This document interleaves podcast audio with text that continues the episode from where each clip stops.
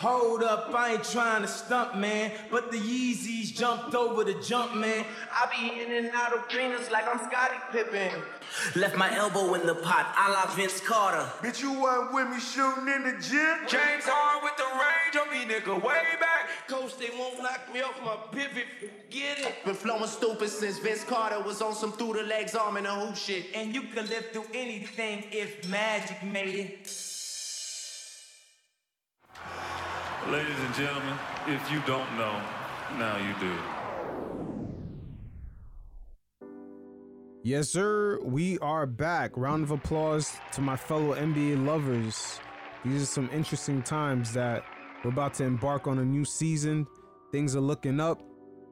So Adam Silver had did a presser when he spoke about this new resting policy, and it's so funny. Before we even get to that presser, just keep in mind that Adam Silver just last year during the All-Star break, he said that the medical data supported guys resting, and that was just last year during the All-Star break. Now, currently, we see it unravel where the NBA TV partners, particularly ESPN, was going through a battle with Charter, in which they were trying to kind of renegotiate their deal, and Charter kind of took the position of dominance in those negotiations. That was willing to let them go. There was even reverting to telling customers to go sign up for another plan that offers them sports. Charter kind of took the initiative of saying, "Hey, ESPN, look, the jig is up." this surcharge of you just forcing our customers to get more expensive packages just because you know you guys had sports or you guys had expensive TV licensing deals and you forced our hands to force our customers who don't even mess with ESPN to take it that little fun ride is over and the cable companies have been taking a, a huge hit and a lot of them have realized they actually make more money when they offer the internet only customers certain packages for like either apps or TV channels. So they make more money off of those deals, which kind of took away ESPN's leverage of kind of strong arming the cable companies. And with these broadcasting companies like ESPN, there's a lot of upfront costs in obtaining these licenses for NFL, NBA, etc. And best believe the NBA has been eating really well off of ESPN being able to strong arm the cable companies and the cable consumers into taking their packages whether they watch sports or not. But a lot of this resting policy with Adam Silver has to do with pleasing their TV partners. And we kind of seen it play out during the bubble in which ESPN was in a really bad situation, making no money from their parks. And now they kind of just had the NBA scramble and give them some sort of content because they kept saying it was about safety, but there was no real science on what was going on with the Rona situation. But before I get to the presser, I want you to hear directly from Stephen A. Smith how bad it really was during the pandemic for ESPN. He kind of gives you an idea on it. You're going to hear directly from Mr. ESPN himself. A few weeks later, it was announced that 7,000 layoffs was coming. Yes. You can't work. You got to be a new fool, a new kind of fool, to know, to not know that ESPN is going to suffer some cuts True. when its parent company announces that 7,000 cuts are coming to make up for five and a half billion dollars. COVID hits, parks closed. movie theaters close, E ESPN, no live sporting events. We took a tremendous loss. I gave back 15% of my salary. 50% of my salary. Okay? Because they come to you asking you, is that something you can do? You don't you're not forced. It's voluntary. Wait, yeah. What? That's right. It's not it's not it's not forced. It's voluntarily. They came to me. I was the first one to say, yeah, here you go. Well, what would we? What would, what's the Wait, alternative? of who's that? coming to me to say that? Right now, if if The if, boss? if if if you lost a One of the bosses. you lost a Patreon deal and you came to us and said, "Yo, shit is tight right now. Right. Would y'all take or consider I a would pay have. cut?" Got it. And I do it Makes again. sense, And I makes do sense, and makes I- sense, makes same shit. and I do it Makes sense, again because here's the reason why. sense. I got it. Here's the reason why. If you don't do it, then those cats you making millions, but those cats that's making 150, 200,000, a whole bunch of them gonna lose their jobs. Now some of them gonna lose their jobs anyway, but even more of them are gonna lose their jobs. You can't be somebody that's just that that's not just a talent, but they've asked you to lead. you've or you volunteer to lead, you are considered a leader, but then all of a sudden it's just about you. Sure, I want my money. I earned it. I didn't want to give back a damn thing. But looking at the landscape, I knew inevitably what they were going to ask me to do, and I didn't hesitate. There was no, I think about it, I get back to you, whatever. They said, Stephen A., you know, this is something that, you know, we're going to have to ask of our employees at some point. I said, take mine now. Mm. Here you go. It's all right. I'll be okay.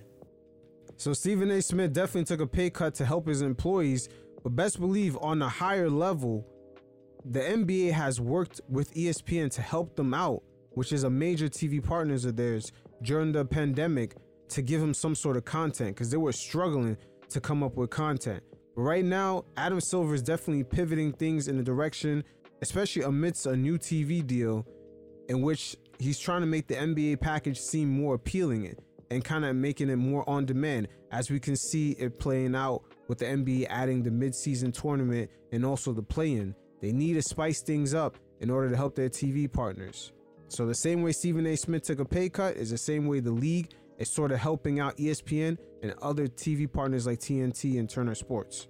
So you guys check out this presser by Adam Silver, and every once in a while I'll check in.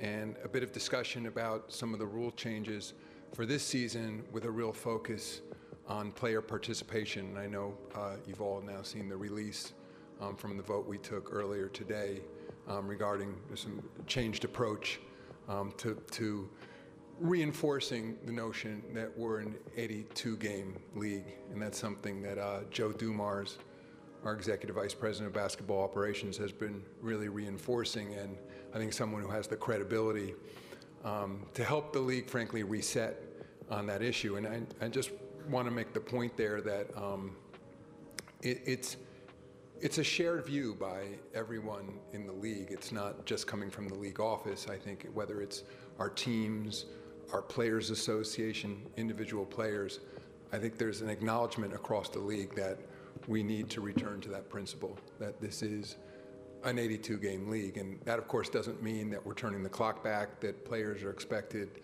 to play through injuries, or that players, frankly, never need rest. But I think it's, there's a statement of a principle that if you're a healthy player in this league, that the expectation is that you're going to play. So Adam Silver further elaborated on the science and how they all of a sudden switched up, and he also elaborated on how they're gonna try to maneuver or not interfering with teams' personal decisions, and also that these resting rules will be modified as they go along. Honestly, that's what I had been told as well, that it was the science. And I think it may be why the league um, didn't become involved maybe as deeply as we should have earlier on. And part of the discussion today was about the science. And frankly, the science is inconclusive. I think if there, and I've said this before, if the science were clearer that players should be resting, we would be favoring it. And frankly, I'd be delivering the message to the fans even that you want these players to rest at certain times because that's going to keep them healthier and performing at a higher level and ensuring that they're on the floor at critical parts times in the season. What we talked about today is that the the correlation, putting aside causation, isn't there even with players who participate in summer competitions like World Cups and Olympics. They are not more likely to get injured in that season. We don't see any statistical data suggesting that players um, increase their likelihood of getting injured as they go further along in the season or even in back to backs, which may surprise people. And I think one of the things we're all learning with data and science is not to take anything for granted. Um, see Sudafed, most latest, latest disclosure, that something we all thought was clearly working maybe isn't. That I think in the case here, that part of the commitment here for, from the league office is we are putting together a group of team doctors and scientists and others and trying to better understand it. I, one thing I want to make clear that the message to our teams and players is not that rest is never appropriate. And I realize there's a bit of an art to this, not just the science, and that's with the hands on trainers and coaches who are talking to players and saying, How do you feel? I'm certainly not saying that's not relevant. I think, at least in the first instance, in terms of this policy, we're trying to deal with some of the most egregious examples where multiple star players, for example, healthy, healthy, all out on the same night, healthy, healthy. And I think that's, we're letting down the fans, we're letting down our partners. Right there, he mentioned letting down our partners. That's the most important part right there. You know, they marketed this idea about safety, safety during the the little bubble that they had during the pandemic, but it was really about satisfying the TV partners. But it's interesting that Adam Silver also mentioned the Sudafed when they actually said Sudafed doesn't do what they what they thought it did after all these years. But it's it's funny he mentioned that. But he's making reference into the science, you know. At the end of the day, I've seen players talk about it, players that kind of stuck in between two eras, players like Paul George and Damian Lillard. You know, that when they came into the league, they had the calluses almost that they had to build up you know, to make their body be used to playing all these games. And they're saying now with all this, you know, game today, rest tomorrow, game today, rest tomorrow, their bodies have a hard time of building up calluses. At the same time, we're stating a principle in terms of an 82 game league and saying let's all work together. And I think that's that was I, th- I thought uh, the best news coming out of, of this policy, whether it was with the Players Association, individual players, or with our teams over the last two days, everyone is acknowledging this is an issue and it's an issue for the fans. So th- there was the adoption of the policy was unanimous. There was f- full support from the Players Association. I think, though, people were also saying, well, let's see what this means in practice. What does it mean when a league doctor is coming in and separately looking at a player's health? I, I, I do think this will, this policy will deal with the more, most egregious examples and we'll go from there. And I just think, lastly, that you know, even though the teams are highly competitive um, with each other, they shouldn't be competing when it comes to health and the, the science of performance and care for our players, especially since contracts have gotten shorter, players move from team to team.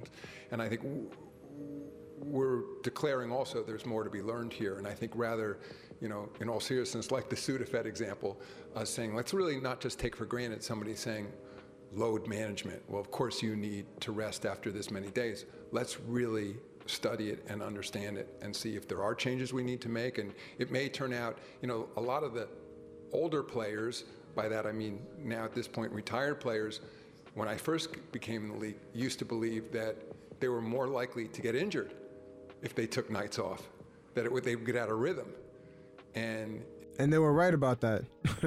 As you can see, when when Adam Silver in 2016 started tweaking that schedule, stretching out the finals longer, um, just you know putting the the schedule basically game rest, game rest, game rest. Guys used to at least play three games and then have two days rest. There was some sort of calluses that used to get built up, and guys' bodies were able to handle the playoffs and the intensity. Nowadays, guys don't have any buildup. Same way when you lift weights and you have the calluses in your hands, you sort of you you know you can get used to lifting longer. The the players their bodies work the same way with this gruesome schedule. But once again, most of this is just to appeal to their TV partners.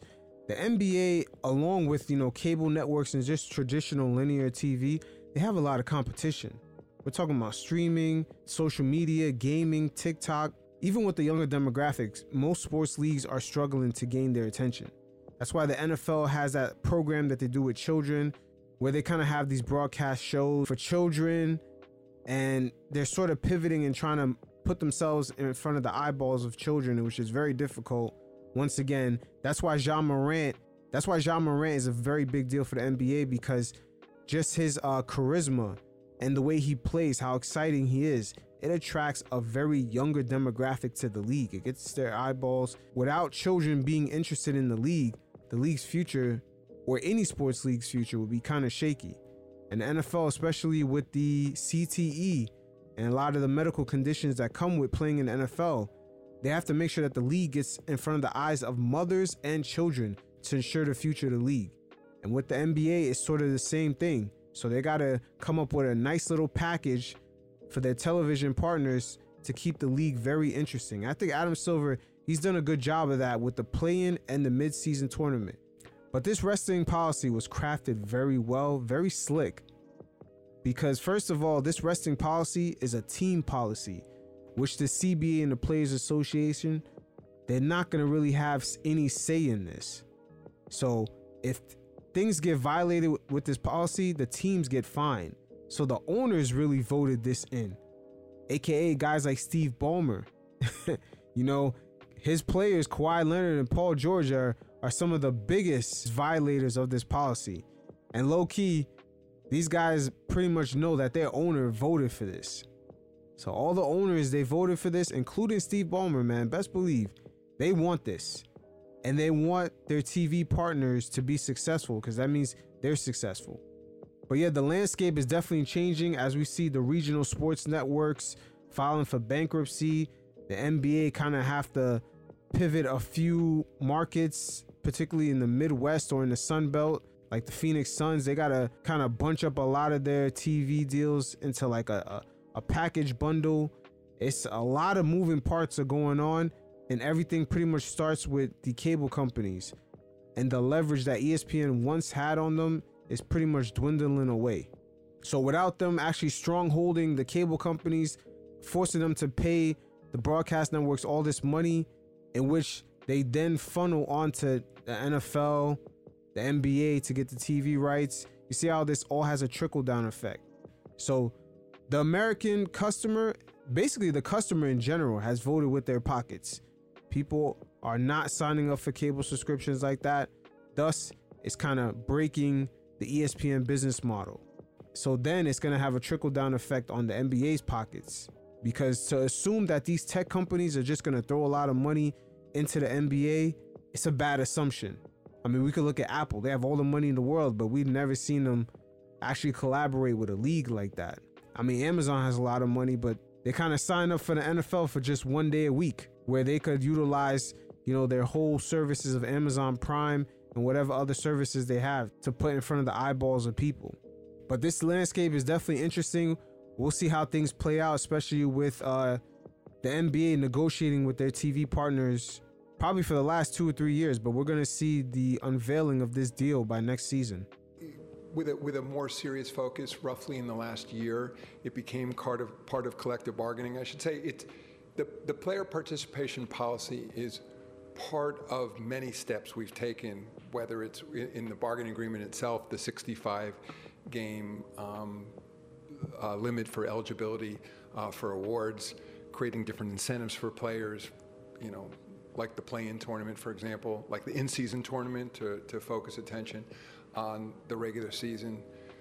I, it, but the policy itself, I think it was the Players Association um, was very much part of it. Um, we had extensive discussions with them and then with individual groups of players, particularly veterans in the league, um, about um, how they thought we should be approaching it. And I, the last part of your question, yes, I, I do worry about infringing on how a team operates. And while we want to have, state a strong principle, I would say, at least initially, we're taking a somewhat light touch here. I think in, in under the notion that change will probably happen here incrementally.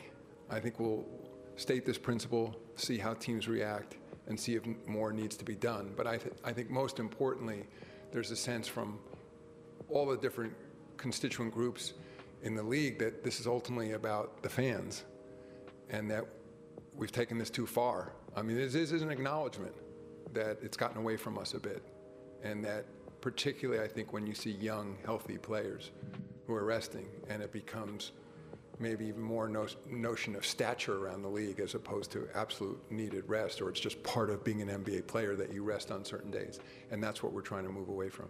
Yeah, the marketing behind that is ugly. I agree.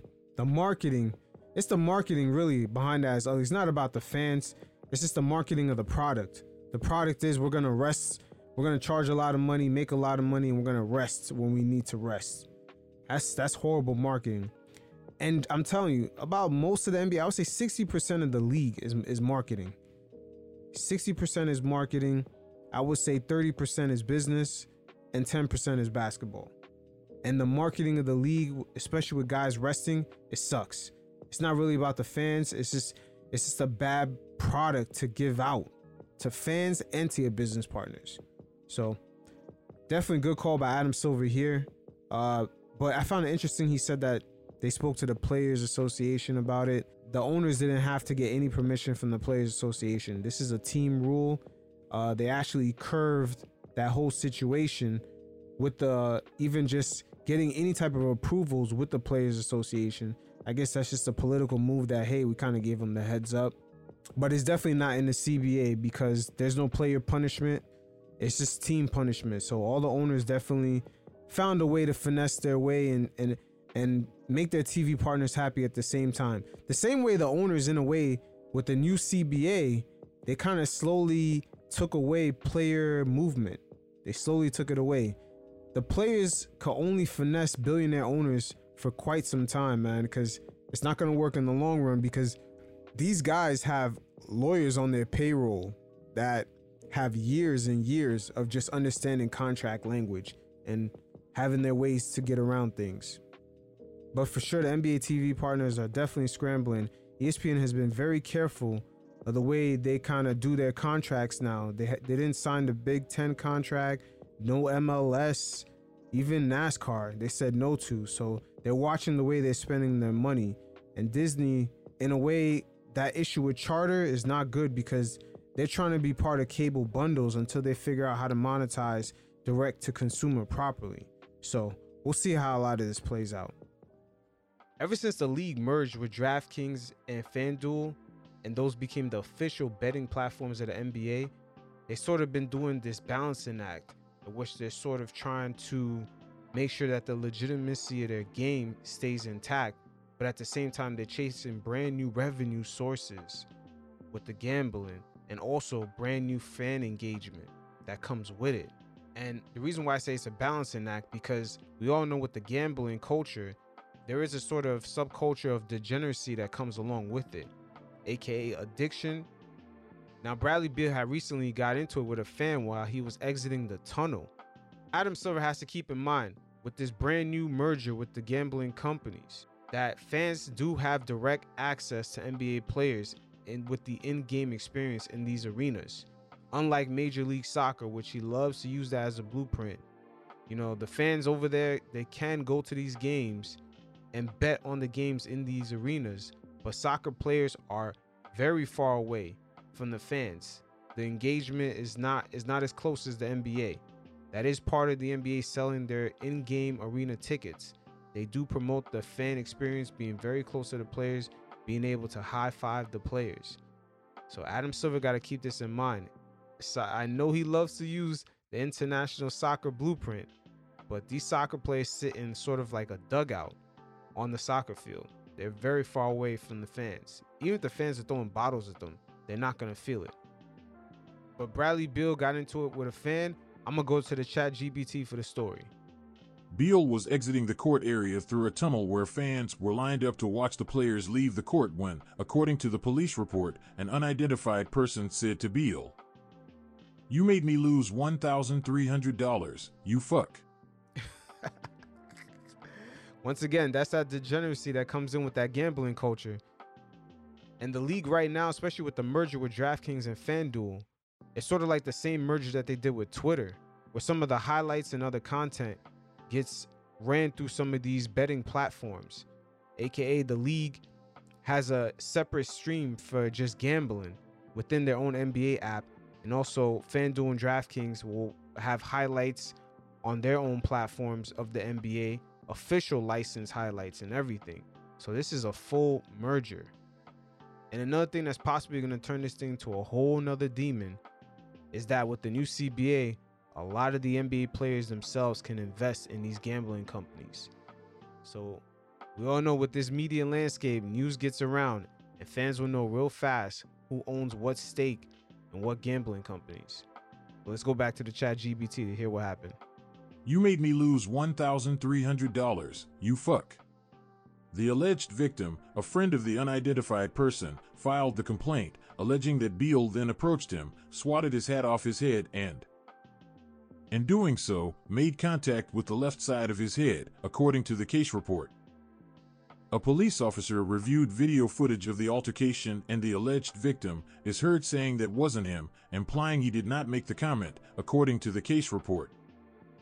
The officer wrote that the man who filed the complaint and his unidentified friend got into a verbal argument with Beal regarding what happened, and Beal is heard on video saying this is his job. And he takes it seriously. The complainant is heard apologizing, according to the report. According to the complaint, probable cause exists to charge Beal with simple battery, and charges will be filed at large with the state attorney's office. The man who filed the complaint desires prosecution, the case report says. No charges had been filed as of Tuesday afternoon. We are aware of the situation regarding Bradley Beal in Orlando, but won't have further comment until we've gathered more information, the Wizards said in a statement to The Athletic on Tuesday. NBA spokesman Mike Bass said in a statement, We are aware of the report and in the process of gathering more information. So it seems like Bradley Beal, when he was heading out the tunnel, he approached the wrong person who he thought had uttered those words to him. And, you know, he just flicked his hat. His hand probably brushed against his skin, and now this guy is trying to get a payday. But this is the balancing act the league has to perform when dealing with this whole gambling merger. Of course, they're going to benefit through the money and through the fan engagement. But once again, there is a subculture that comes with gambling, and that is some degeneracy and addiction.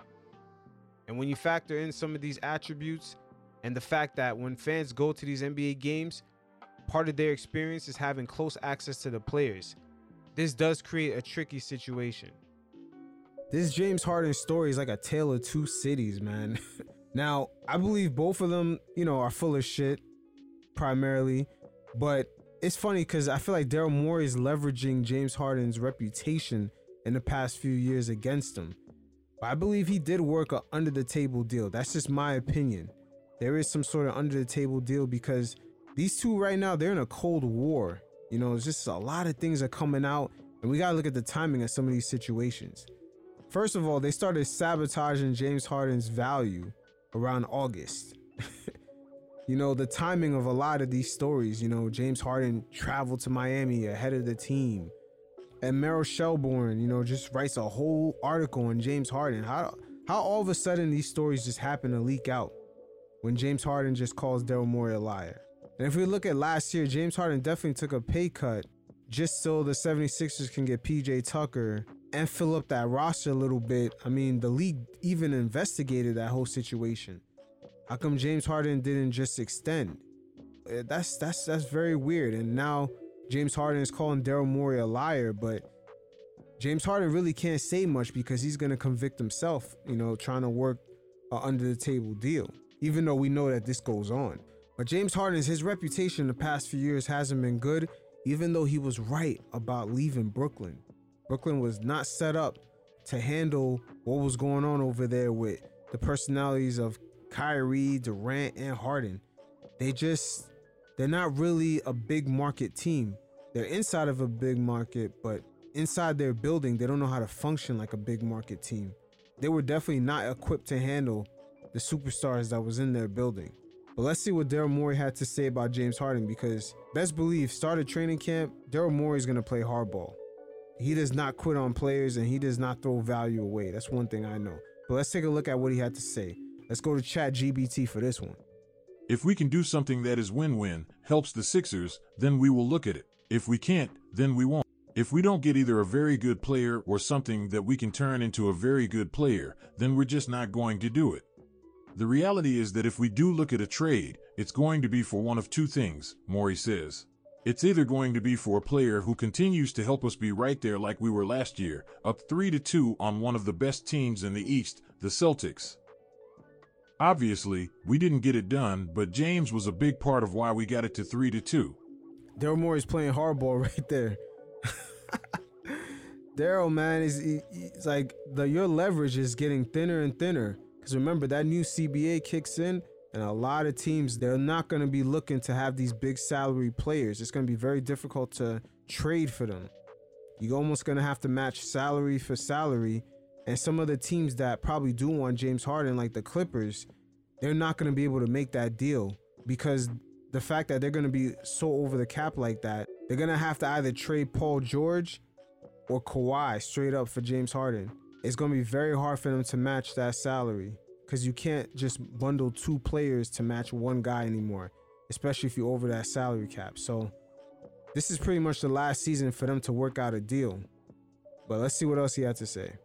Obviously, we didn't get it done, but James was a big part of why we got it to 3 to 2. Or we're going to do it for something where we get enough draft picks and things like that in a deal, such that we can then turn those into a player who can be a running mate with Joel as well. Morey said Harden is wishing for a different contract situation. If we can do something that is win win, helps the Sixers, then we will look at it. If we can't, then we won't. It's a real tricky situation to be in because Harden, the way he performs, Daryl Morey can't afford to sign him for a good amount of years and lock him in for a high amount. That's really going to restrict, you know, the possibility, especially with this new CBA, of just him having the flexibility for mid-level exception, keeping draft picks or even trading draft picks, and obtaining guys. It's it's a real tricky situation, but I don't know what deal they worked out. Maybe James Harden didn't pay attention to how the new CBA is going to kick in, and he might not want to be one of those guys negotiating right before a new CBA kicks in. That could be another thing that he did not look at. Because I remember James Harden, I believe he has an agent now, but he used to negotiate without an agent. I mean, I wouldn't be shocked if he's still doing that. I think I heard he has an agent now. But Daryl Morey, he plays hardball. He plays hardball. He's gonna he's gonna call James Harden's bluff. He's gonna make him risk losing his money. Best believe that. And James Harden right now, he's a man with no country at all. He's out in Houston partying. I mean, I'm not gonna lie, I was in Houston and he actually went to that camp club over there out there in Westheimer in Houston. I couldn't believe that. There was like, yo, James Harden was partying out the other night. I was like, oh, okay, okay. I can't believe he went to camp over there. I was like, training camp starting up. I know players are practicing with each other, and he's only out in Houston. That shit is crazy. So this will be a brand new series I'll be starting up called Thinking with the Other Head, and this will be volume one starring Zion Williams. As Zion, since he came into the league with just all that marketing, with TikTok just popping off, just all the hype, you can't buy that. You can't manufacture and buy the type of hype that he had. It was on LeBron James type level. Not even Victor, you know, had that hype coming into this year's draft. The Zion hype has not been seen in a long time and it's hard to manufacture. And the league kind of lost out because all that free marketing and promotion, especially him being a Duke player, it just kind of went to the wayside. And now Zion just completely went 180 and now he's attaching certain girls and certain people that don't really fit in with his brand. And I'm not sure if he wants them even being around his brand because, you know, especially one of his ladies, she showed that she doesn't have any restraint, any uh I would say self-discipline just to keep things in house. But Zion Williams did a sit down and he spoke about some of the things he's gone through. But you guys check it out and every once in a while I'll check in. Uh, when you're young, you feel like can't nothing stop you, but uh, but then when you look back on your life, you really look at it like, man, the people who gave me wisdom, who tried to nurture me, tell me, man, like you don't need to do that, you know, you need to do this. Uh, I mean, they didn't try to force your way, force their way into your life. So at this point in my life, I'm just looking back at it like, man, who really gave me wisdom? Who really tried to put me on game to things? And like I said, man, at the end of the day, people gonna get their opinions, and what I can say is I do respect brutal honesty. I'd rather somebody be brutally honest with me than try to sugarcoat it. Because at the end of the day, if they honest with me, I know I know what I need to do to fix it. And if they want to be brutally honest with you, man, they should have threw KG as an ambassador for the Pelicans, man. He would have sat your ass down. KG be like, yo, you don't mess with none of them damn hoes, man. KG would have been up your ass, but it's kind of an issue with the league right now because it's getting younger and younger and the money is just increasing and there's nobody there to give any guidance. At some point, we can't really even fault the Pelicans. It's just the the the way of the landscape right now. But Zion also talked about, you know, what he's been working on to stay in shape, to stay in the court. So the diet piece, uh, I'm always able to come back each summer feeling good, looking good. But I would say it's more of a come back each summer looking good, feeling good. you must be talking about New Orleans food, man. Just locking in on like flexibility, band work, Because I think it's those things that will be able to keep me on the court longer versus just losing a bunch of weight and then coming to play, not being able to maintain that. So just, I mean, shit, uh, Bron got the blueprint. Yeah, yeah, yeah. I'm trying my best to No, follow no, it, no, man. no, serious. I'm a hooper. So when I'm sitting on the sideline watching my teammates and certain games they lose, I'm like, man, shit. I know, I know if I was out there, I can change the outcome of it. So whether people want to believe it or not, when I'm on the sideline, man, that hurt me more than anything. I, I just want to hoop. I think the people, what I want people to know about me is, I just want to hoop. I want to be out there. Yeah, yeah, yeah, yeah. Don't, Mhm. nobody want to just Yeah. sit on the sideline. Yeah. I think that's why I just want people to at least to understand. Like, I don't want to be on the sideline. Y'all think I want to sit over there hurt? I don't. But uh, like I said, uh, like Coach K taught me, gotta own up to my responsibilities. There are a lot of things I could have done better. I didn't. And there's a lot of things the Pelicans could have did better. They could have handled your injury situation much better with the media. Just all secretive. You know, and saying, hey, he's gonna come back. He's gonna come back in a month. And the month comes up. Oh no, he's gonna come back a month later, two months now. Two months come up. Oh, he's gonna come back. Uh he's out for the season. Uh, just the way the Pelicans have handled this whole Zion situation has left a sour taste in a lot of a lot of fans, man, and a lot of the hype died down because of that. That's happened with the Pelicans, I think, within the first year, at least two times. In the process of, you know, fixing those wrongs. But you guys definitely hit up the mailbag. I'll leave the link below. Hit me up with your questions. I feature in a segment of the show. So until next time, you fellas stay safe. Peace.